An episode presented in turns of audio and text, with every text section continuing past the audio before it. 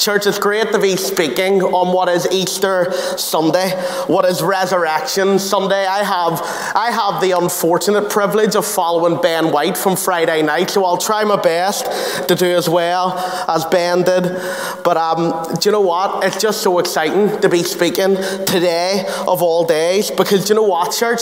It's just a good news kind of day, isn't it? It's just a good news sort of day. And the song that we've just been singing, once and for all. What else could have done that but the resurrection? Do you know what? I've, um, I've spoken Easter Sunday the last few years, and sort of as I was preparing, I was thinking, I've already preached two of these sort of messages. What else do I have to say? And I just felt the Spirit come upon me. And do you know what? This is the pillar of our salvation, church. This is all that we are, all that we have, and it's found in this one day of remembrance, Easter Sunday. It's Resurrection Sunday.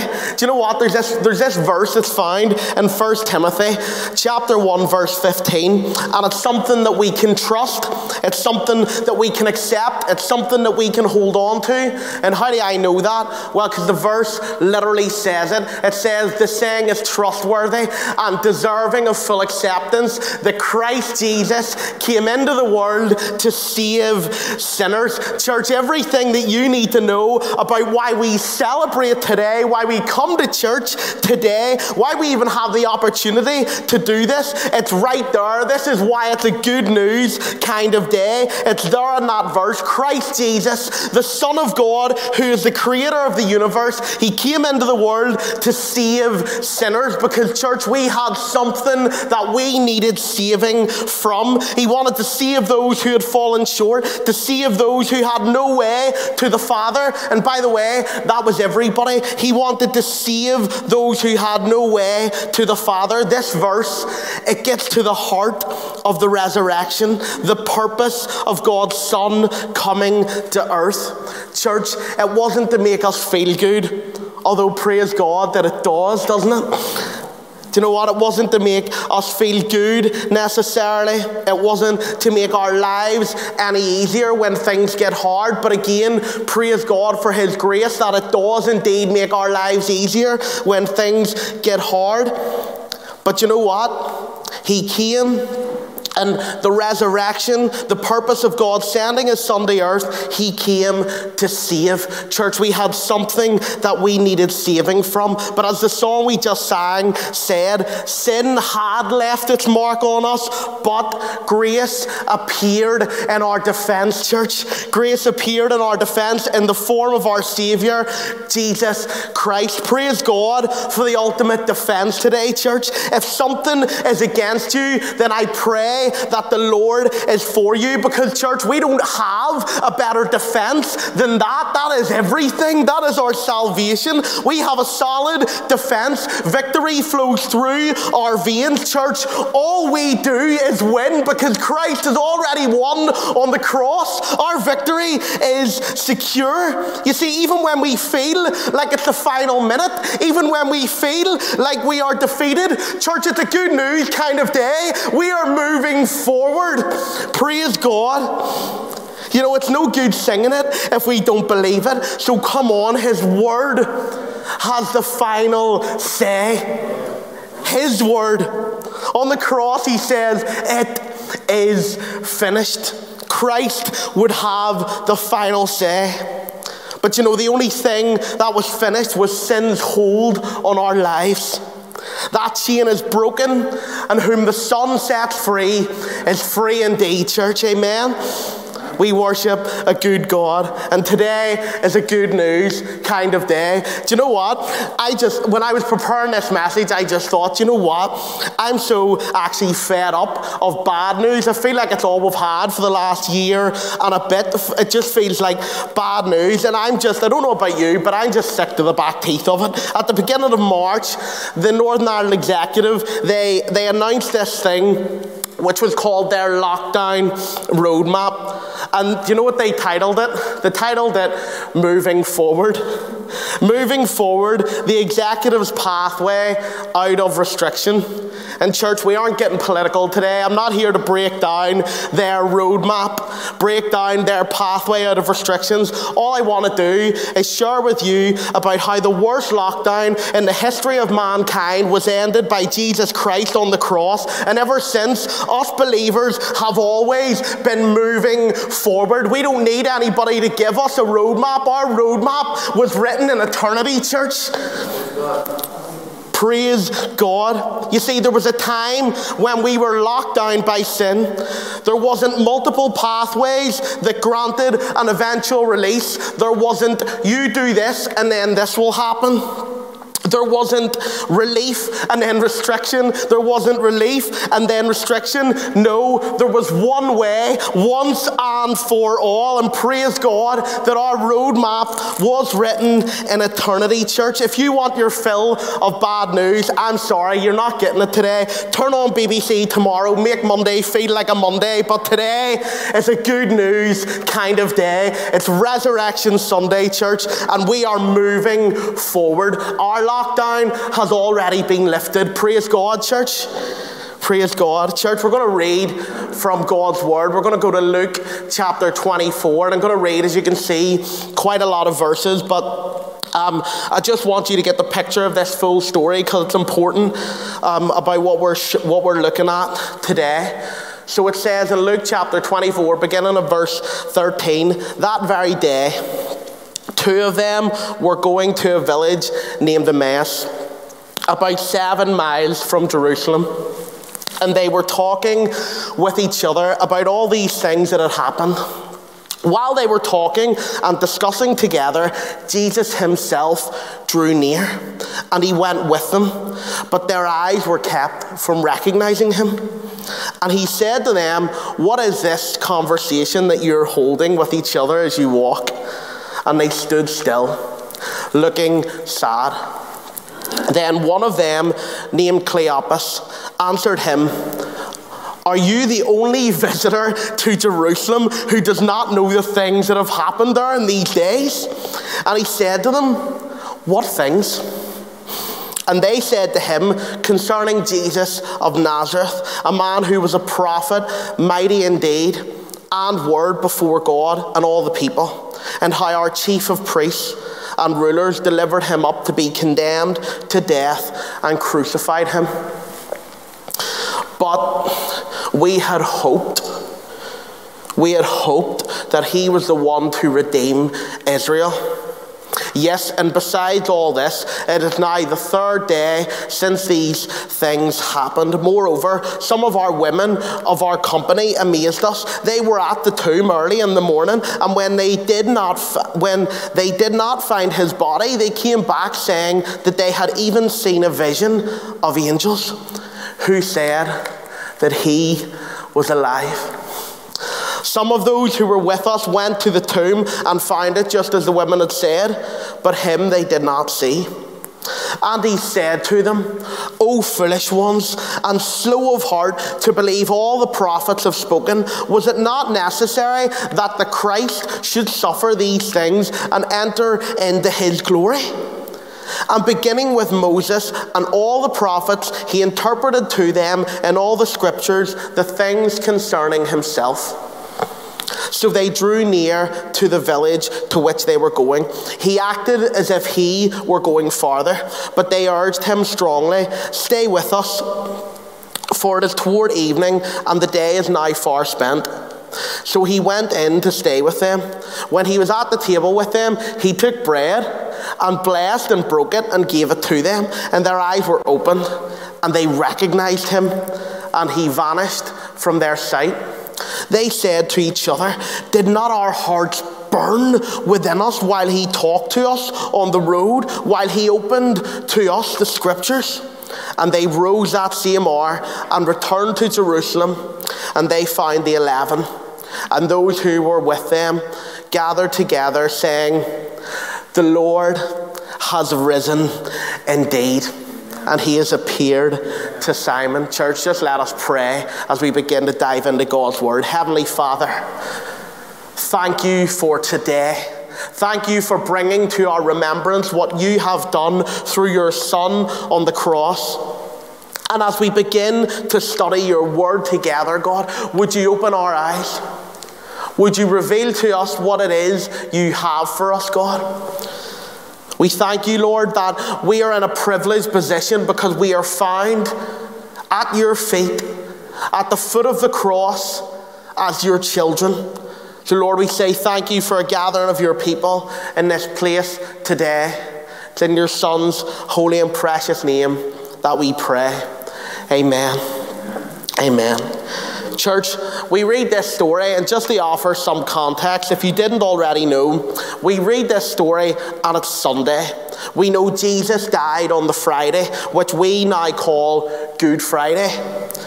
But what, ha- but what, but when it happened, what it was like, it probably wasn't a very good Friday. See, they didn't, they didn't have Sunday just yet, but what they did have was a promise. But yeah, Good Friday that we have now, for them, it didn't feel like such a good day. They couldn't see the end of the road, and all they knew was that their hope had died on the cross. Before the story we have just read, it tells us the first people who went to Jesus' tomb were the women who followed him. So, as, as the story as the story read, they were talking about the women who had went to the tomb. They were the first ones they were the first ones to discover that the tomb was empty. The book of John tells us that Mary Magdalene was the first person to see the open tomb, and then she was commissioned by the angel. She was commissioned to go and tell. And that's exactly what she did. And we know that because fast forward to this story, and we read two guys who had heard the story that Mary had to tell. So they knew the story because Mary had done what she was commissioned to do, which was to go and tell. And so these two guys we read of, they were followers of Jesus and they were making a seven mile journey from Jerusalem to Emmaus. They're walking and talking, and the next thing, Jesus walks right up to them. And he keeps their eyes from recognizing him, but Jesus asks them what they're talking about, and then this unbelievable conversation proceeds because they start to tell Jesus about Jesus, not knowing that they're talking to Jesus. You see, they'd heard reports about the resurrection of Jesus, but they just doubted what they had heard because they didn't see Jesus for themselves. From what we read in the chapter, it just seems like these two guys are feeling pretty dejected. Do you know what, church? If it was me, the, the start of the story tells us that they had a seven mile walk. They were going from Jerusalem to Emmaus. Church, let me tell you, if I had a seven mile dander ahead of me, that would be enough to put me in a bad mood, never mind what they had gone through. I actually looked it up. Seven miles from here is Holywood. Church, I like Sea Park, I don't like it that much. If you're heading the other direction, if you're going the other direction, seven miles, then you'll hit Loughshore at Jordanstown. Again, church mods is good, but it's just not a seven mile walk good. Listen, these guys are doing a seven mile journey, and it does, it seems pretty long to us, and I'm sure how they felt just made it feel that so much longer. I'm sure how they were feeling, the weight that they were carrying, it just made every step a lot heavier. And verse 17, it says this it says, What is this conversation that you're holding with each other as you walk? And it tells us they stood still, looking sad. This was their response to the question that they had been asked. It says they stood still, they stopped. Not only because they felt sad, but because their hearts were heavy. You see, the journey that they were making was made with without hope. And so the journey just felt so much longer. It just they they were asked a question, and even the simplest of questions, what are you two talking about? And they just stop. And they stand still. And it says they looked sad. And you know what? We get a pretty good idea of how they're feeling because it says in verse 21 we hoped that he was the one to redeem Israel. You know, church, that word hoped gives us a key indicator about how they are feeling. It says in Proverbs chapter 13, verse 12, hope deferred makes the heart sick. Hope deferred makes the heart sick. You know, they stop because they're dejected, and how they feel is actually making their journey longer. But, you know, often, church, we, we use this phrase, we say that we are sick to our stomachs. Could you imagine being sick to your heart? Because that is the state of their hearts as they walk. They have no hope, and hope deferred makes the heart sick. As far as they were concerned, their hope was gone. And verse 25, he said to them, O foolish ones, and slow of heart to believe all that the prophets have spoken. You know, they tell Jesus how they're feeling, and here's Christ's response to how they're feeling. Only Christ could get away with this. Only Christ could get away with this. See, these guys had forgotten what they had been told. And he's just saying, guys, come on. Remember. Remember what you've been told. Remember what you've read. Remember what you know. Because you see, as we make these journeys in life, and when we forget what our hope is, when we forget what we've been told, when we forget what we know, then the journey will feel longer. We carry a weight. Christ is saying to these guys, Come on. Believe all that the prophets have spoken. Believe all that they have told you. Our journey is so often made longer by us. But, church, as I said at the start, this is a good news kind of day. And here's the truth that we need to keep moving forward. Church, can I encourage you? As long as we have God, we have hope. You see, our hope isn't still buried in a tomb. Our hope isn't deferred, church. Our hope is risen. Our hope is alive. Our hope has a name, and his name is Jesus. You know, I don't know what the rest of the world do that don't identify as children of God, but church, our hope has a literal name, and our hope rose from the dead. Do you know what the reality of the situation with these two guys is? What they thought was happening and what was happening in reality. It was two different things. You see, they thought that they were walking without hope. In reality, their hope was walking with them, their hope was moving forward with them. They thought that they were walking in defeat. In reality, church, they were moving forward in victory. You know, they thought they would never see Jesus again. In reality, with every step that those two men took, as long as they took those steps, they were one step closer to seeing their Savior. What they thought and what was in reality were two different things. With every step, with every word, they were moving forward. The reality of their salvation was on the journey. He was there with them. He was moving forward with them, but He was also waiting for them when they reached their destination. Church, can I encourage you again? You're not on the journey to God, you're on the journey with God.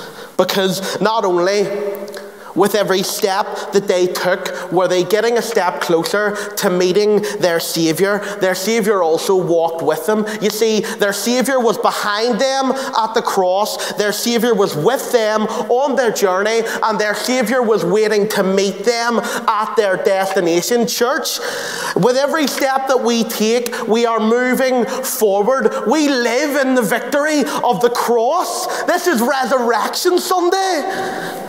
And we worship a Savior who's alive. Church, can I encourage you? This is a good news kind of day. God has not just laid out your path, He walks it with you. With every difficult step you take, even if it is a tough step. You know, some days we move slower than others, but just keep moving forward. Because as long as you're moving forward, every step you take, you're closer to seeing your Saviour. Church, there's an incredible verse in Hebrews 10 23. A lot of us will know this, but it says, Let us hold unswervingly.